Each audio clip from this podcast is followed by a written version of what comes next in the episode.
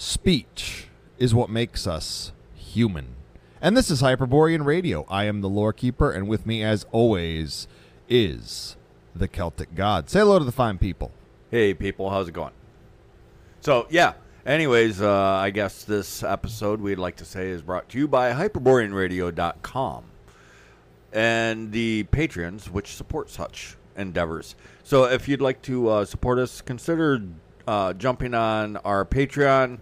Uh, you get a backdoor key into the website that we're building and episodes early. So there we go. Let's keep it moving. Yes, and, and here's the thing is we've actually been kind of sitting on this idea for a while because we noticed a while ago that the language is being contorted to the point where it's borderline useless. You and know, it's not just English. It's it's all of them. Well, they've already done it with some languages. Like the Franks did this where they made them their their people speak a Latin-style language, and you end up with French, which if anyone's tried to learn French, it is a nonsense language. Right. Well, like the exact same phrasing, meaning I want more, is exactly the same. If I want more, then I want more. If I don't want more, then I don't get more. Yeah, yeah. That's it's turning into a slave language. Or... uh You've watched a lot of footage from, like, the Ukraine conflict, and they'll slip into English because when they try to communicate with their own language, it just turns into a mess. Yeah. And these are native speakers that get into fights because they can't understand each other. It, which is crazy. Well, and, and, it, and it's not a new thing, but it is speeding up. Well, and English has always been a, a fairly good language. Like, I, I read some stuff on Old English not too long ago, kind of looking into it. And yeah, it's always had a lot of minutia, a lot of elements, and it's it has this, I think it picked up this kind of unique trait from the Gaelic languages that influence it and all that, which is it's a magpie language. It's like, mm-hmm. oh, that's a useful word, I'll take that. You know, instead of doing like a fifty-letter long compound word, it's like, you know what, that one you use, that one will work just fine. That one that's pretty short, yeah, we'll use that one instead of a big, long description. Well, and the thing is, is with the language bear, uh, bearers, meaning man, well, it's important. Language is important because the language forms the thought, which allows us to form complex thoughts. It's the, the defining factor between us and many animals, like bears. Bears are, there's significant overlap between the dumbest of tourists and the smartest of bears. Well, and there's various animals that you could argue are as smart, if not smarter, than people. I mean, it, it's a joke you used to hear from some of your coworkers. People who work here should be at least as smart as a German Shepherd. Yeah. But horses, dolphins, a variety of other animals right, they're are just fairly smart in their own way. The, so the major defining factor, and this isn't a, don't eat meat. No. Steak is good. Steak is good. So is pork. Yeah, eat meat. It's good for you. Um, but the major defining factor between many animals, uh, besides species, of course, is the ability for speech. It's something that we excel at. We require speech to be able to communicate complex ideas as well as even having them. Precisely. Well, and this is why, like you touched on, one of the words for people, like a kenning, you know how like Othin has one eye, Freya has sow, Bragi has long beard. One of the kennings for people, or one of the names for humans, mankind, is speech bearers. Because it is the thing that differentiates us from from any other animal, except other humanoid-shaped mm-hmm. things, is the ability to speak and convey complex ideas. Because, like, you actually, in your two years camping, because you didn't really interact with people, mm-hmm. you kind of defaulted to being able to think in images, in scents. Taste, sensations, yes. Yeah. But, but y- most of the complex, like, theoretical and philosoph- uh, philosophical thoughts faded away. Well, even just practical. Yeah. Like, you just need enough to survive. But if you want to communicate things to people, there's a... Re- If you want to build a house, you can build a house fairly well on your own, thinking, hmm, and just put it up based on what you have in your head. But if you want to make something grand, if you want to start developing more tools, if you want to convey what you've learned about house building, people. yes, to l- work with people and pass things along, you need sp- speech you, bearers. Yeah, you need to be able to communicate. Well, and it's and how more than just grunts. Well, and it's how culture continues, and it's humans are not unique in having cultures or grudges, because like ravens, ravens will have regional cultures, ravens will have regional dialects, ravens will teach things, even bear, take grudges they have with specific people back to their unkindness. That's the one for yes. ravens. But the ability to speak is so important to people, and not only speak, but have the complexity of thought that speech allows. Right. Well, and this is why we get the way that we do about language, us meaning Hyperborean Radio, is there are, I would love to lay this down on, on just a cabal, like, oh, you got some evil people sitting around the table going, "Mwahaha! How do we fuck with the people? We're going to fuck with their language." Like a Power Ranger villain. Yeah, but it, it, that's not what's going on. It's everyday people, and especially some people that want to seem smarter than what they are. What they'll end up doing is taking an idea, like one that we did a, a post on here, is the, a thing. What is a thing? We all know what a thing is, but then they proceed to make the thing more complicated than what it is. For what reason? All they're doing is messing with what a thing is, what it means. Well, or it, they'll either dumb it down, combining it with many other words, like changing, uh, making, conflating mad with angry. And these fury. Are two completely separate things. Or they will take a word like, well, our people used to have things, but what were things? And then they, they would bring out their raven claws and their hawk feathers and chant around, uh, hop around in circles singing "Humney, humney, hum, humney, humney, hum" as they prayed to the spirits and the great sky. No, we still do things. You, I guarantee everybody out in the audience has said this. Hey, you want to go down to the thing? Well, and to explain, because this is one of the issues that comes up with the word thing, is it's still used properly. It's a lot like weird, but the context is lost. So, like, people might have been very confused by what you just said. Mm-hmm. A thing, also known as a folkmoot or a tribal council or a meeting, was a historical gathering, usually to discuss social no issues. No such thing as the word historical. Thank you. Uh, historic meeting, and still used today because uh, Norway, Daneland, and Iceland all still have things. Greenland, uh, there's bunches of countries that still use the word in tandem.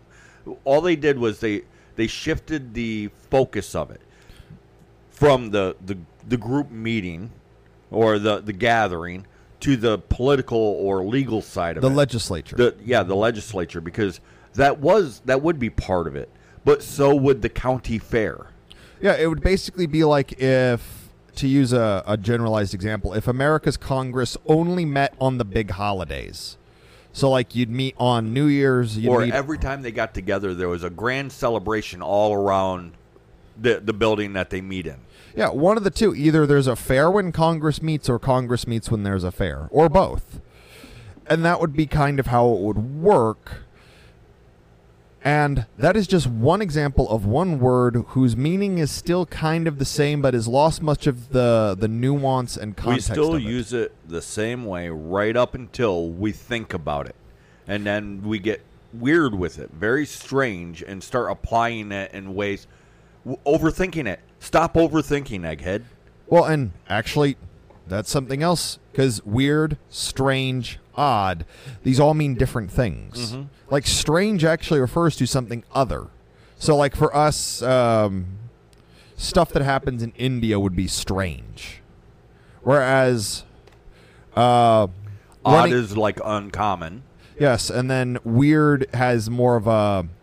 It's weird. It's weird. It's weird. We did a whole podcast, Weirdcraft, on it. But, like, weird would be meeting the girl that... meeting the same girl like five times in a day on complete accident, and you inevitably end, and you end up meeting her five different times in six different places, and you guys aren't stalking each other. Yes, and then you end up going on a date and marry. There's freaking now. Just r- think about how weird that is. Yes, what I just said, five different times in six different places. Yes, and that's a that's a rom-com uh, thing right there. Right, the weird date or something. I don't know. Well, this has been done with many of our words. Mm. Fate, destiny, doom. Or I recently did a, a post on doom. We did and, a post on things. Yes. Words are important. But we still actually use them correctly. Like with mad. Mad lad. We have to be careful and defensive, actually, of language, and don't let the the eggheads pollute them, or the, let's say, unknowing conflate them. Like, well, that's what I mean. No, don't allow that in arguments. No, and like w- when they say that, they're moving goalposts, they're changing definitions, and they will continue to do it on the fly. Basically just to confuse you to prove their point. Well, it's to bring this to the consequences of the destruction of language. There's obviously the creation of slave languages, like the corruption of languages that have already happened, like French and the Slavic languages. But it's also happening where English is degrading, and it's degrading fast, like an Idiocracy, right, where the language is, you can't communicate topics. It's beyond what's natural. It's it's to the point where you not only can't communicate complex topics, but people are so incapable of considering them that even if you try, all it does is anger people. Well, and let's be honest, it's actually starting in schools. Oh, because yeah. Because everybody wants to say, well, it's social media, it's T V, it's it's this and that, and yes, that is part of it. But so many of our people are sent to school, and the teacher themselves is teaching that mad means angry. That is not what mad means. Mad is a type of intensity. Well, and language is power, and I'm going to bring up something that I'm actually passionate about. It's a bit of an odd thing to be passionate about, but we were talking about this. The T H sound mm-hmm. is something that it's not unique to our people, but it's really prominent in our people. So, like, the T H sound, there's specific letters for it. There's Theta, there's Thurizas, there's probably Ogham, but Ogham isn't... Ogham's kind there's of... There's a lot of them. Yeah. But the T H sound is something that is common in many of our languages. It's something we use a lot of. It's important. And actually, it ends up becoming more prominent the more the common tongue is kind of spoken without being messed with with media, with education, stuff like that. The T H sound is disappearing in certain areas of our lands because of the influx of other cultures who don't speak a language like our language. So it's resulting in these languages... Or don't even have the same palate, because they're actually starting to admit that. They don't have the same palate, so they struggle to make this sound. Well, it's Which part- is weird, but okay. Well, it's like a dog trying to sound like a cat. Yeah. It doesn't work. Well, it, there's... I'm I'm I'm, I'm going to be as polite as I can. There's some dumbasses on YouTube and on other various social medias that will say, well, the T H sound is dying because of dumb white people. And they're replacing the T H sound with a D sound. No, I've been to many rural areas. I've talked to people from all voice talked with people because I haven't traveled that extensively to other countries, but I've voice talk, uh, voice chatted with people from all over the world. The T H sound remains strong. What's dro- what is typically dropped off is the T, just the T replaced with a D. So instead of butter, it's butter. However, it is still thunder. Or bother. I've never heard our people go bother unless they're intentionally uh, imitating another group and another group's uh, enunciations. Oh, yeah. I think the only example of a T H turning into a D is, I think in the Netherlands they kind of did it. But the main thing that seems to happen is there was a point in English, I don't, and I know in some other languages as well, where the T H sound was basically written with a D. Right, in which case that's a that's a problem in translation based off from writing. That is not a spoken language issue. Well, no. That it, is a written language issue. Well, it's like when F's used to look like S's. Right. Or uh, another issue that's popped up. So instead up. of strigholda, it becomes frigholda. Yes, or uh, another one... Is and, and by the way, d- uh, not to interrupt, but I'm going to give a quick little lesson. For anybody that actually reads old handwritten documents, there's this thing commonly mis, uh, misread as an F, it, because it does kind of look like a soft capital F. Because, and it doesn't look like an S because the, the bottom tail of it doesn't swoop all the way up. It just has a little chicka at the end. And then they put a dash through the middle just like on our modern F. That's how the capital S used to be written to differentiate it from other letters. That's an S. It's not an F. Okay. Lesson over. Yes. I was going to get into one other odd letter quirk while we're on these. The letter Y used to be used... I, I don't know enough about it to know if it was used like we use Y now and like this, but at some point it was used when they were switching from the runic alphabet, and the runic alphabet was basically falling away in fav- uh, in common text, like when people would write stuff down, from being the primary way of writing over to... Latin. To, to Latin, and runes were basically just used as pictograms for a while. The Y, the letter Y, was used for a, the T H sound. That's why it says yield. It's not yield. It's the old. Yes. It's just they wrote it with a Y. I found that out. I thought that makes a lot of sense. Right. Well, and notice, too, it's a different Y, because I know what Y you're talking about. It's a Y. It's capital Y, but it's got a little dash in it. Not at the top and the bottom is the way that you see it now. It's got a little dash right under where the Y joins the up and down. So kind of like uh, the symbol for yen. And I I guess. I don't know what you're talking about with the symbol for yen. But, um, yes, it's it's that used to be fairly common in old handwriting for the a dash to be in the letter somewhere. I don't know why. I'm guessing it probably had something to do with writing with quills. Probably, but it's like um, cursive. Cursive handwriting comes from people writing by hand a lot, and it it's not that they couldn't print. It just it was easier to keep the pen moving, to keep the ink flowing smoothly. Well, and then and yes, up- this does still have to do with language directly, just in case you didn't notice. Well, and this actually brings me to the old alphabets of Europe, because Latin is a very versatile alphabet. But it used to be used phonetically, and it was used phonetically because that's how, like, for instance, the runes were used. Mm-hmm. And here's the thing is, I want to mostly focus on speech, but just while we're on this topic, the old alphabets of Europe had some very interesting quirks to them. Like, runes also doubled as pictograms, much like saying platform A. Yeah. Or uh, apartment C. Well, we still do it today. Oh, yeah. But there's actually old examples of poetry where they would replace whole words with a rune. Mm-hmm. Because the rune meant that. Like the, I think it's the A rune meant oak or something in Old English. But I'm not a not super into the runes. But it's like, why were runes called secrets? Well, they were the secrets of the universe. No, it's they, because... Well, they're still secrets. Well, it's like passing a note in class. Yeah, exactly. If you don't know how to read the third person, and you and me are, are writing... notes to each other. The other person doesn't read English. They only read, I don't know, German. They have no idea what we're saying to each other. It's a secret. That's that's pretty much all it means. And, and it's something, the secret isn't just a secret to be kept away, because many secrets aren't actually intended to be kept away and and and uh, hidden away from anybody else. It, but it's, there's an old...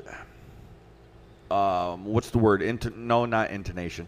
But there, there's an old secondary meaning to it, which is like to pass on, to, to pass on information. You know, like family secrets. They aren't secrets. You're not keeping them from the family. Well, You're it's... passing them on down the line. Like when grandma teaches you her secret ingredient to her famous pie crust. Yes. And they... she will tell everybody this secret. Yes. She just won't give them the full information because it's a family secret to be passed on down through families, but or through, through the family. But that's the idea that secret has. It's a secret that's not a secret.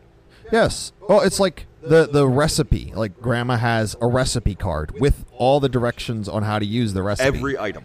Yes, every item and all the minutiae therein. But she doesn't show most people until she's ready to pass the recipe on. Or she will share it because they don't know. She didn't write down what order to mix them in. Which is important. On occasion, sometimes it matters what order you do things in. So all of it's there. It's even in the right order, but it's just not explained. You need to do it in this order.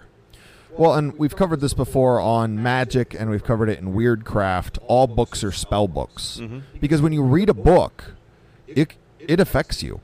You're reading a th- oh, thousands upon thousands of words that usually are trying to communicate a single idea. If you're not careful, you can end up with a drastic level of indoctrination on accident. Yeah. It, it, it's, it's runesmithing. It's why we say argue with everything that you... Everything. Argue with everything. If you're watching a T V show, YouTube video, listening to us, reading a book, argue with it, debate with it, keep your mind active. It keeps your defenses up and allows you to actually reason as opposed to just being like a computer and downloading information and then uh, being like the Borg and assimilating it and then running off. Well, and this is the, the dangers of not understanding the power of speech, the power of language. There's a reason language, speech, writing is usually attributed to deities. They are powerful, powerful tools. Right. Because the ability to speak, yes, it's attributed special properties. It's more than just the ability to speak. It's the ability to communicate. To communicate, to actually transcend time. Because you... By writing something down or by passing things along orally, you can effectively keep something immortal. It, an idea, a, a meme. Because a meme actually isn't what people think with, like, the, the Shiba Inu that bonks people on the head. Yes, that's a meme. But that's a meme in the slang term. A meme, I think it was coined by Richard Dawkins. He might have been using an old reference. I'm not sure. But... A meme just means something that is passed along in the culture. So, like, impressionism um, is a meme. Uh, flipping someone off with your middle finger is a meme. These are... And it ranges. It ranges everything from the concept of a novel to the French kissing people on the side of their cheek. These are all memes.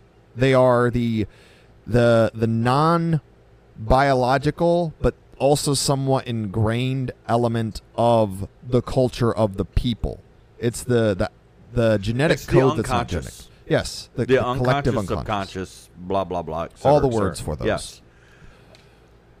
And there's words, like these ones here bother me, is fate, destiny, and doom.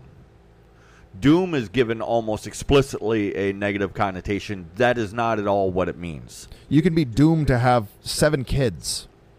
Right, and that, it's a wonderful thing. It's a wonderful thing to have seven kids. It is not a negative connotation. It just means the, the final, well, the the, the uh, act. The, the finality the, of how that works out, right. Basically. But these words have been muddied, and they're used so flippantly. The definitions, we still know the definitions, but there's too much of this, well, that's what I mean. I don't give a fuck what you mean. Use the right words then. English is contextual. Most languages are contextual, but they're, especially with Hyperborean languages, they are also extremely precise. That's why we will struggle sometimes to find a word. We know that the word's there, but we can't grab a hold of it. It's because the language has been fucked with so much, and it, there's a perfectly good word there that describes exactly what we mean, but we know that the other person doesn't understand the context of the word or the meaning of the word in this context.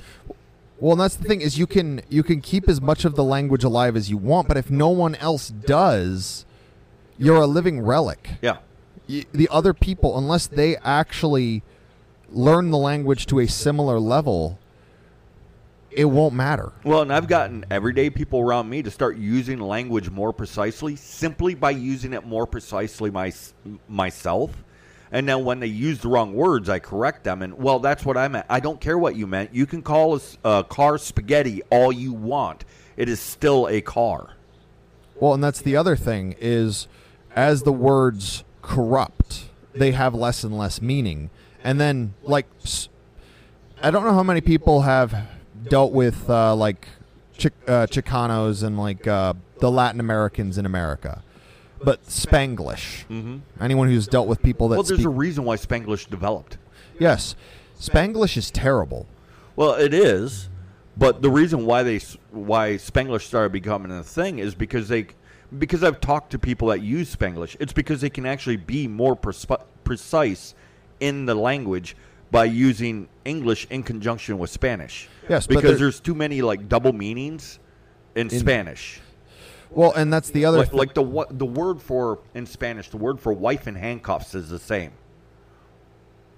Okay, fair enough. However, if you mean handcuffs, use the English word handcuffs. Well, and English has its own problems with that. Oh, yeah, like, like, like a can versus I can. Right. Can and can. There, there, and there. Mm. Um, dark and dark. Night and night. We have our issues, too. But that's where the context comes in. And it, the same is true of Spanish. The same is true uh, is the... The same is true of, of German or pick a language. Context actually matters. It helps you sort out which spoken word you're using. But we still need to be precise with our language because we are the language bearers. That's who we are. That's what we are. That's why we have stories. That's why we have traditions. It's because we can share these things through language. It is very important. And I, I just can't let go of the, the fate, destiny, doom thing. Because you hear this one, well, you're doomed to your fate. This is an extremely true statement. However, most people don't understand what doom or fate means. They think doom is a negative connotation, and they think fate is something that's unchangeable, and it is. But they think that it's something that you have no choice in. That is the incorrect part. Fate is exactly the choice. Once the choice is made, it cannot be unmade. That's why fate is final. The the fatality of fate. It means that it cannot be undone. Once you make a choice, you cannot unmake that choice. You, uh-huh, yeah, I can. I choose not to have a cup of coffee right now, and I can change my mind in thirty seconds. Yes, but the one choice has already been made. Now you're making a second choice. Yes. thirty seconds later. Yes, and...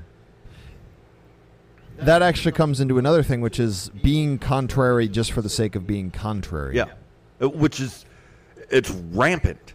It is absolutely rampant, and it goes along with shifting definitions and shifting goalposts, which is not conducive to being a language bearer. Well, I've been accused of being contrarian before. I'm not contrarian. I just did my own darn research. Mm-hmm. There's a very big difference. Contrarian is just disagreeing for disagreement's sake. And sometimes it's fair because you got to play or devil's advocate. Or disagreeing without thought. Yes. Because I don't care if somebody fundamentally disagrees with me on everything so long as they have their own actual reasons. Not because Brian Shepard said so or but Young said. I don't give a fuck what they said. Well, I do, but I don't care that you're just repeating them. You have to have your own reasons, your own reason. Well, we Which did a, is only capable through thought, well, through we, language. We did a whole podcast last week on this, zealotry. You need to actually pressure test and think about your ideology. You can have one. Everyone has one. But don't just don't take someone else's and just copy paste it. Yeah. Don't outsource your beliefs and personality to someone else, no matter how intelligent they are. I don't care if it's Nietzsche, Young, Aristotle. Think about it. Well, and then you also have to take things into context because for uh, on that, that note, well, Nietzsche said, okay, but he also said this and this, which means that you're taking what he said out of context. Oh, the most famous one, uh, God is dead. Yes. That that quote is so frequently taken out of context, it drives me completely up the wall where I'll, I'll, I'll start just... not freaking out, that's the wrong word, but I'll start like raging at the sky over just the sheer frustration of people thinking that they're smart for saying that and they're taking everything completely out of context. Well, and I'll admit, I've read very little Nietzsche. But as far as I understand the context of that quote What he was describing was that the concept of the Christian God is dead in Western society, and that we've we no we long- are the gods. Yes. Uh, I'm just going to paraphrase. That's not a perfect. No, but basically he was arguing we needed to. Basically, we had to ascend to godhood and become our own gods. Yeah. To take responsibility for ourselves.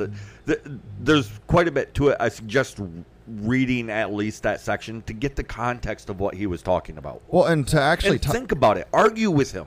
Try to prove not just him wrong, but try to prove yourself wrong. Go into it like with our, we're descended of bears. We came up with this with like not zero research, but it was like one percent. Of one percent research. And then folk and it was just a fun game. It's like, what if? And then, but this makes sense. Okay, now let's try to prove ourselves wrong. And we did months of research trying to prove ourselves wrong, which you'd think would be easy. But no, the more we looked, the more it turns out, well, at least folklorically, for sure. Potentially even biologically, we are related to bears. Well, and what's interesting, actually, is in the folklore, there's most of them have the bears are forced cousin. Uh, a really good chunk have the bear as ancestor. Mm-hmm. So, like, the bears became us. And then there's a few that actually have the opposite, where the bear was once human and became bears. Right. So, there's that integral linking. Right. And, yeah, it could just be metaphorical. Not a word, by the way, but I'm going to use it because it... it That's the closest. It's metaphoric. Yeah, there there you go. Thank you. It's metaphoric. Um, it might just be metaphoric, but it could also be far more literal than we give it credit for. And in the end, it doesn't matter to me. We're us. Regardless. Regardless. We're we're still us. It doesn't matter where we came from or... Well, I mean, it does, but it, it also doesn't in the grand scheme of things. We know that we come from our ancestors. How much more do we need? Well, and that's actually another thing. Like I mentioned, part of the benefit of speech is the ability to communicate ideas, and that includes history, lineage, culture. Like a big thing is, like, we brought up the concept of ascendance, apotheosis, becoming divine, becoming a deity, a spirit, a, a like Hercules, like Asclepius, like Sviatoslav, like Joan of Arc. Here's the thing is, if people can't communicate complex ideas, the moment someone dies, they exist only as long as the memory of people that have interacted with them exists. Yes. And then they're dead, at least in the common consciousness. But because of the ability to speak, the ability to write, which grows out of speaking more or less, or grows in tandem, I guess that would be something you could argue. We are able to bring people forward, and by that nature, us. This allows us to ascend to godhood. You can argue, for instance, you can ascend to godhood even if people don't remember you. I- I'm willing to roll with that's an option. But then if no one remembers you, does it matter? That That's that's more of a philosophical yes. question. Yeah, there's some philosophical and some spiritual questions. Like, But we can have those questions because, because we, we have can language. Speak. A- and the... People will be like, oh, words are magic. Speaking is magic. Yes. It is. Well, well not, not magic. Not magic. It's weird. Well, and that's the other thing is there's there's loan words from other languages that muddy the whole concept. Like we had a whole podcast talking about how magic is... It was people- wrong when we was talking about magic before. What we was actually discussing was the weird. The weirdcraft. So then, but magic comes from the magi. So it's a loan word from the Middle East or Central Asia, I guess, is actually where Iran is. Yeah. But... It's not, it doesn't actually describe our traditions. But if you think about it, just think. What we're able to do is because we can speak, we can communicate ideas, we can rally great armies. We can tell build, jokes. Tell jokes, tell stories, sing. Like, the songs of birds and whales are pretty. Mm-hmm. But think of the eloquence, the power of singing in our language. This is why, like, um, pe- uh, animals that can speak. Because in, in our folklore, there's two kinds of special mystical animals, enchanting animals, mm-hmm. enchanted animals. There's the ones that are a bit odd. So, like, uh, a frickin' deer with, like, Uh, a light in between its antlers, or its antlers are made out of trees, or it's like shimmering yeah, silver. Yeah, there's something strange about it. It's it's it's a fairy creature. But then there's also just the very simple, the animal can talk. Yeah. The animal can talk, and it might walk on its hind legs, like Reynard is and often depicted. In either case, it is bad luck, very bad luck at the least, to kill these animals. If it can speak, or if the or if it has a tree literally growing out of its head. Why? Because they're special. Yeah. Well, it's... It's like, why is an albino animal considered special, especially a full-grown one? Mm-hmm. It's because it shouldn't be alive. Yeah, by by all logical reasoning, it shouldn't exist. It well, should have then, been killed as a youngling. Well, and then they seem to pop out full-grown, because mm-hmm. it's pretty rare, unless you're literally watching the birth, to see an albino animal when it's young. Yeah, it does happen. Yeah, obviously, we know that it happens. But yeah, it seems, it appears... that these things, they just pop out of the ether full grown. Well, it's like the, the famous white moose in Sweden.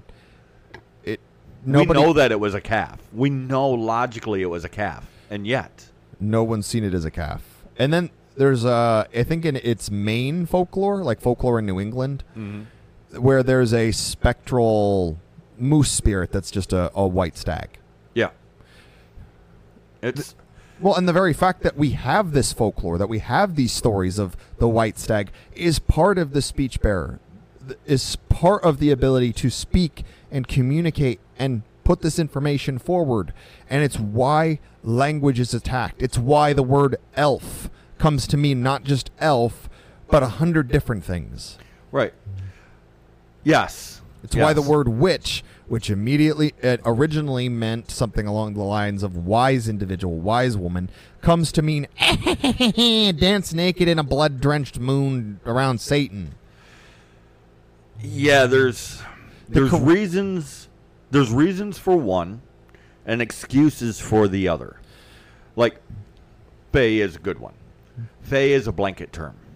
Yes. Then you have the fairy, you have the brownies, you have the nixies, you have the selkie. You, you have the gods, these, you have the she. These are fae. But not all gods are fae. Not all spirits are fae. And not all fae are spirits or gods. It's just an umbrella term, and that is perfectly fine.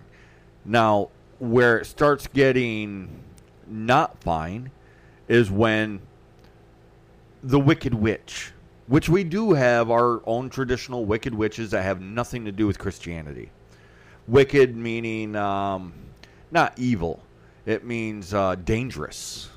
Well, and it, it it also has some references to power, because I think it saying Wicked Witch, if you go back to like what the supposed origin of both words are, it's basically saying the same thing twice. Yeah. Yeah. G- kind of, yeah. Uh, or... I guess you could translate witch. it to, yeah, a witchy witch or a powerful witch, yeah. um, which doesn't necessarily mean bad. Well, once you get to a certain power level, um, good or bad, all your actions have consequences. Like yes. Baba Yaga. Baba Yaga might eat you and, and uh, might eat you. She might kill you, but she could also help you. And a lot of the, the, the messed up stuff with Baba Yaga can be explained by like boogeyman, needing a boogeyman for kids because it's useful. Right. Christian propaganda. The, the cannibalism part of her is over. Yeah, overdone. I, I think that's due to various uh, influences, but I'm not going to marry myself to that that idea. Like it is possible because because it is. Well, like the story of Baba Yaga, she has like uh, she's got her chicken hut. But she also has a fence made of human bones. That's in a lot right. of the stories. Or uh, there's one story, I think it's Vasilisa the Beautiful, with uh, the skull that emits mm-hmm. light. But there's... and that we have that story because of the ability to speak. But there's also another element that we have because people wrote stuff down, because certain cultural elements continued because of the ability to speak, because of the ability to pass it on, that we used to keep hum- uh, our ancestors' bones... in close the to home. hand, yeah. yes, and especially because Baba in, Yaga under on the home. Well, the I've heard Baba Yaga described. It's not inaccurate. I think it's a little limiting, but as the customs officer of the afterlife, because Baba Yaga often is right at that point between the land of the living and the land of the dead. Mm-hmm. That's often how she's portrayed. But Baba Yaga is old, old and important. And if you are old and important, and there's a tradition in these cultures of keeping, like, the skull of a treasured ancestor to be like, like uh, I think you once told me an example would be like, young boy takes great-great-grandfather's skull, puts it on, like, a shelf or something, and trains in front of it to kind of show, like, this is what I do, Grandpa. I'm doing well. Yeah, and, and or uh, teach me. Yes, I mean, we still kind of do it because, well, it's pretty rare to have someone bring their ancestor's skull into okay. the house. How many people have gone to a martial arts school of any kind? And uh, there's two species of man that have, have a tendency to do that, do this. But you have a picture of the original master of the school on the wall who's been dead for a very long time. It's a very similar concept. Well, and here's the thing is pictures, paintings, sculptures, these sorts of things. They're just continuations of runesmithing, to give it a fun name, right. But the ability to create images that have meaning. But instead of creating an abstract, like an abstract depiction of uh, Ned Stark. Let's go with a fictional character, Ned Stark, or Harry Potter. You just have a picture of Harry Potter that you printed off the internet. That's... That's a very bad example. But basically the idea being that it's the same as letters. It's just... Harry Potter, watch me read my books. Uh, yeah, it's, it's... It's a fun, silly example. And some of those, quite often, the silly examples are the best examples. So take that to heart. Like, get ludicrous with your examples. Because the more ludicrous that you are, the more it actually shows how accurate it is. Well, it's... Let's let's use idols as an example because a lot of our people like idols. Your family photo album, that your mother's picture on the wall or on the piano or on the mantle, is an idol to your mother, or this, or an altar. Yeah, uh, you're, they're they're one and the same, but they're different. The way it, it, it's the the the actual function of the thing versus what people think of the thing. Yeah, like the thing. The meeting that people go to and celebrate and talk about important things and settle co- disputes versus the thing, the Marvel character. They're both called the thing. You can't confuse them. There's the, the, the intention of the word and the common understanding of the word. Mm-hmm. Uh, the common understanding of altar is a little ridiculous by pagan standards. Yeah. But your your mantle with well, family photos... Well, it makes perfect photos, sense by Catholic standards, though. Yes. But by heathen standards, like your your your mantle with your family heirlooms and your pictures of your family, or your piano, bookshelf. your bookshelf, whatever it is, that is just as much an altar, and it's a truer altar because it's truer intent. Mm-hmm. And each of these things is something we have because we're able to pass it on. Let's say you really like cars, and you have a shelf with a bunch of model cars on it. Effectively, this would be an altar to Wayland, or what's a Greek one? Uh, there's a Hephaestus. Hephaestus. Um, it, it would be an altar just for two of them. I can think of the names of off the top of my head. It'd be an altar to Wayland, or potentially to Hephaestus, or one of the other thousand thousand gods of of. crafting things, of making things. Well, there's a lot of them. And then that's before uh, to you the get dwarves, into... because the dwarves, dwarves make Gulinbursti, goblins, gnomes. Which is Gulinbursti's an automaton. And that's another word. That automaton is often used as a fancy steampunk word for robot. Automatons have free will. That's one of the differences. Right. A, ro- a robot, not robot. Robot is a bastardization of the word robot, but is a slave. Yes. The meaning the of... The automaton has free will. We need to keep these separate.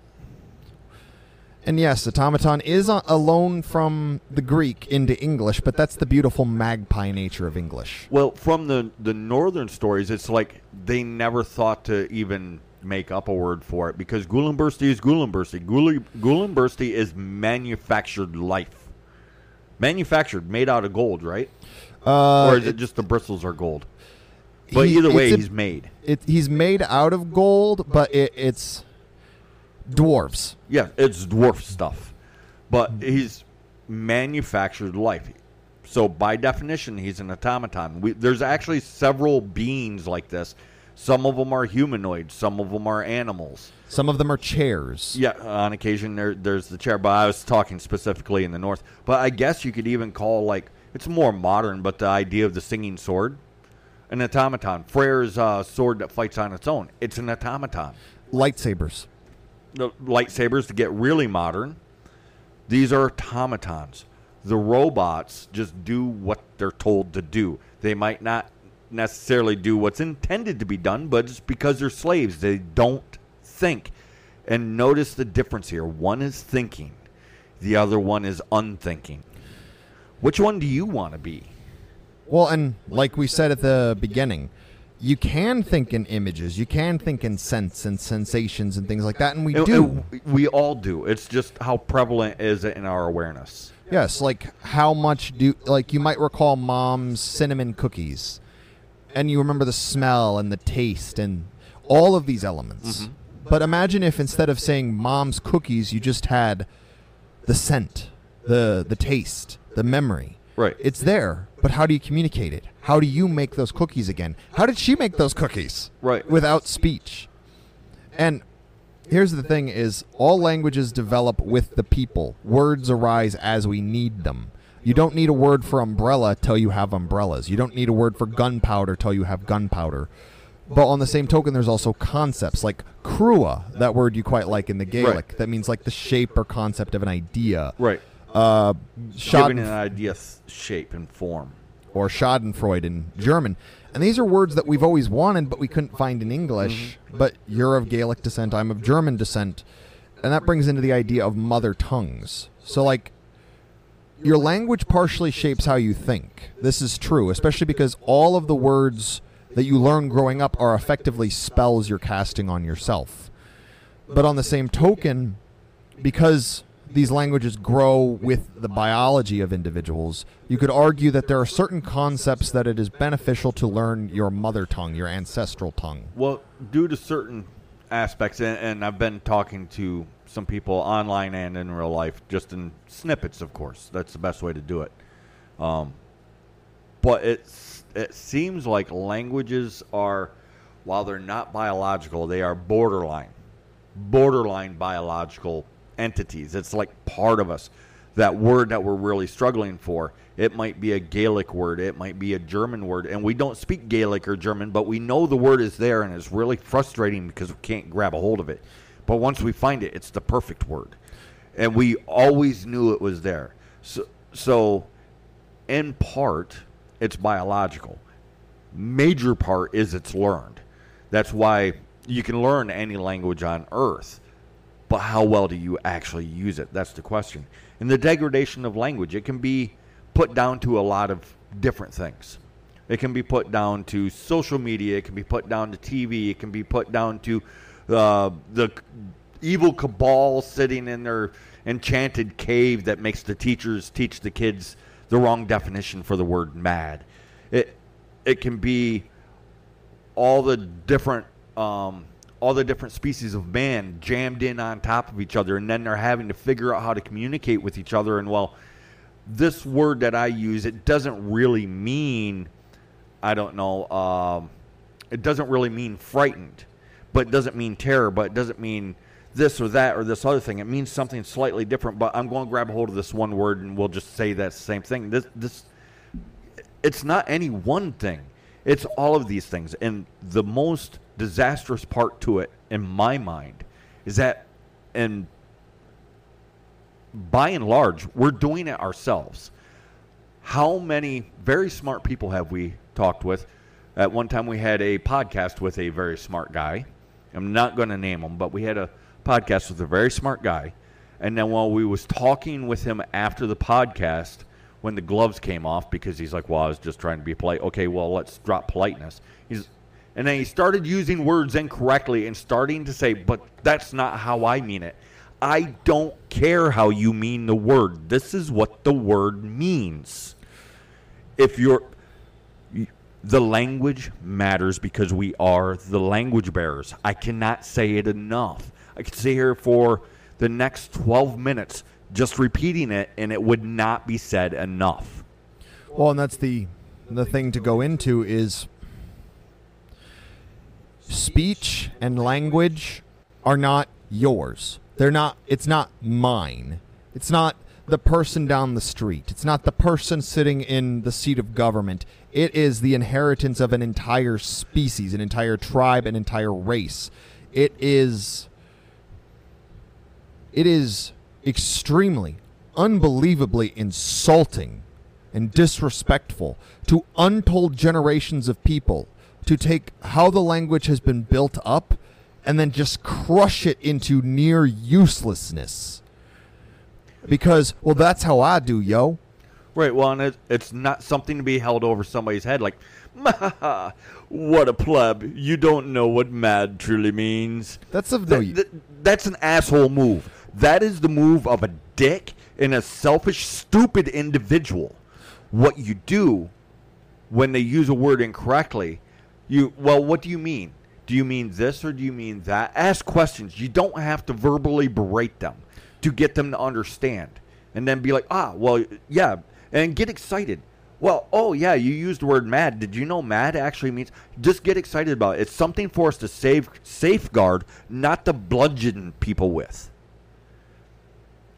And the thing is, assume the other person that you're talking to is intelligent. They just probably don't know any better. Well, and here's the thing is there's too many words to ever know them all. Yeah, we can't. I mean, this is one not, thing... Not I, if we expect to function in any way. Well, this is part of the reason I like uh, our alphabets as a people, whether it's Ogham, whether it's runes, whether it's Greek, Latin, uh, Cyrillic, mm-hmm. whatever.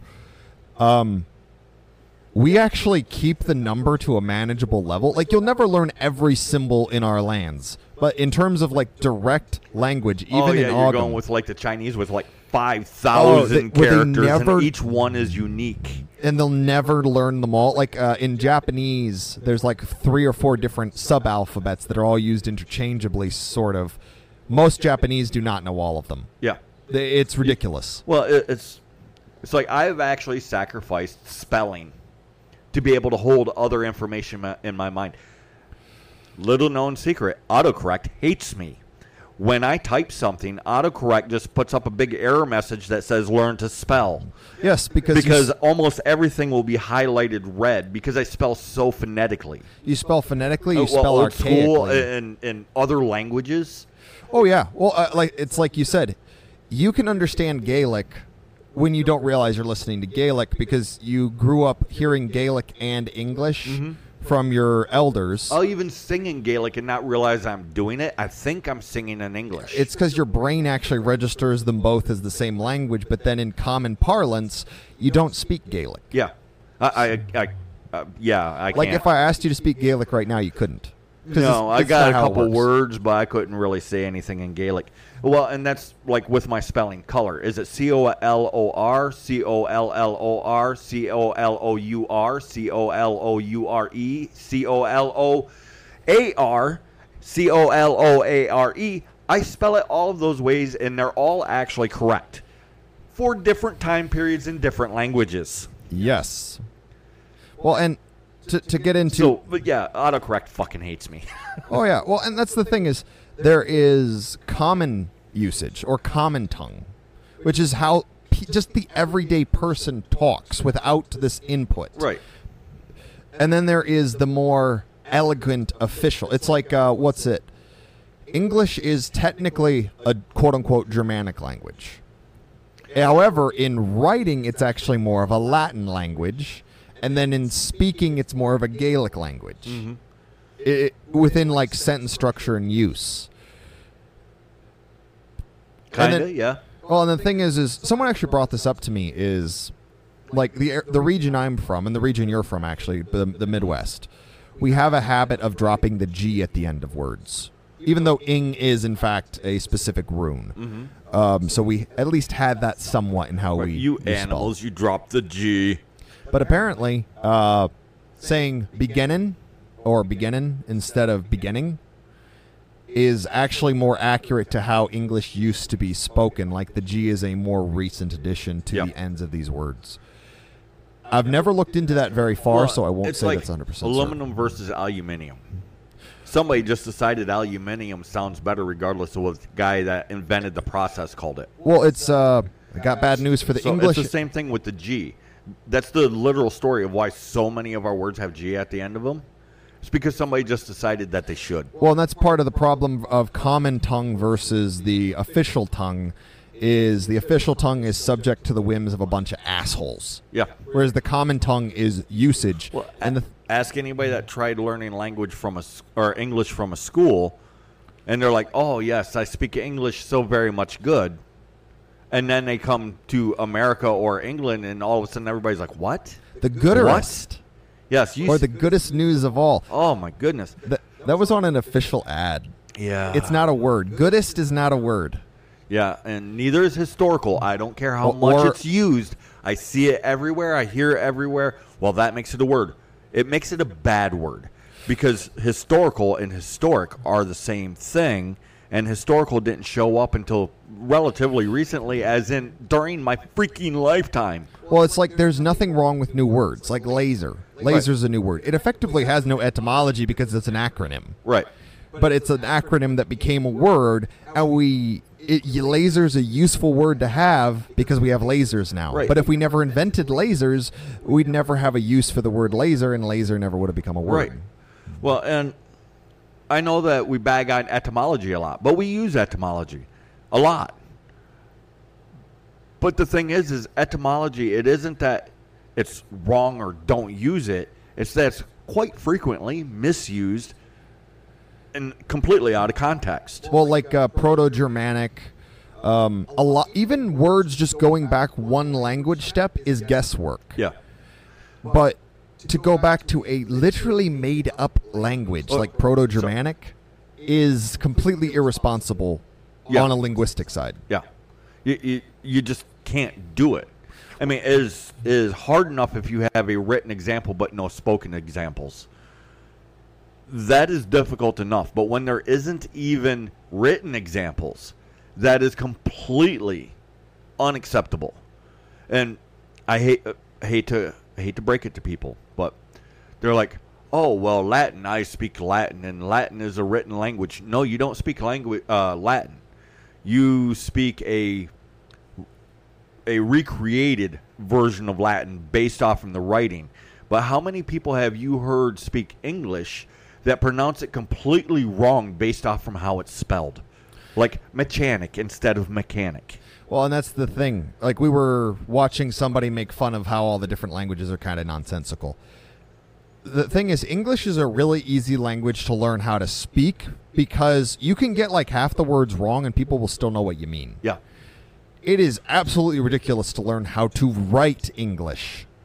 And, and then here's the thing is most English speakers are more than happy. Like, if you say goose and you're like, oh, the plural of goose is geese. So the plural of moose must be meese.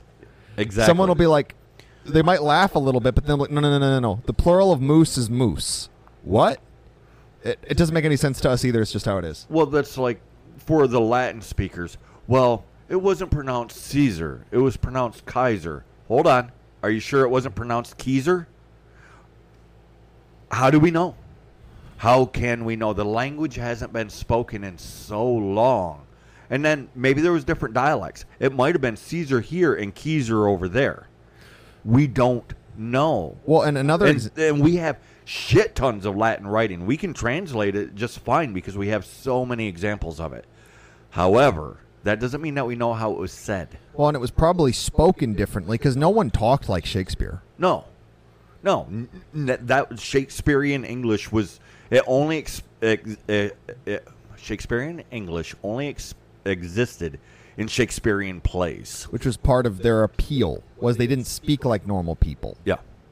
But there's no way to know what Latin actually sounded like because nobody speaks it. And if there's not a co- people actually if there's not a common tongue, it's not really spoken. It's not a real language. It's like uh speaking lawyer. Legalese. Oh, legalese, uh company jargon, uh all this other nonsense. And here's the thing is there's actually a more recent example because we went to the Slavic languages and French to point out some some bastardized languages. There's actually a more notable and more horrifying in its implications example. Modern German, specifically in Germany, because you've talked to a lot of people in Germany. I, I don't know if this is a widespread problem across the board in Germany, but apparently they can't understand the speeches from nineteen forties Germany, the, the Nazi speeches. nineteen thirties, nineteen forties, they can't understand it. They can understand some of the words, but they struggle to actually understand it because the language has shifted so much. There's actually a whole YouTube channel dedicated to that. I wish I could remember the, the guy's name. Because he goes back and he translates stuff from old German to to modern German to, to modern English. This is bad because it's the equivalent of, of like Americans. That's could in not, one lifetime. Yeah. Well, it's like if uh, the the speeches from F D R and uh, Tru- is it Truman? Yeah, Truman. Uh, F D R and Truman. If we if, couldn't understand them, or we only understood like every third word. But we can still understand. We might not know all the words. Like, we we can understand the founding fathers of America, which is almost four hundred years ago.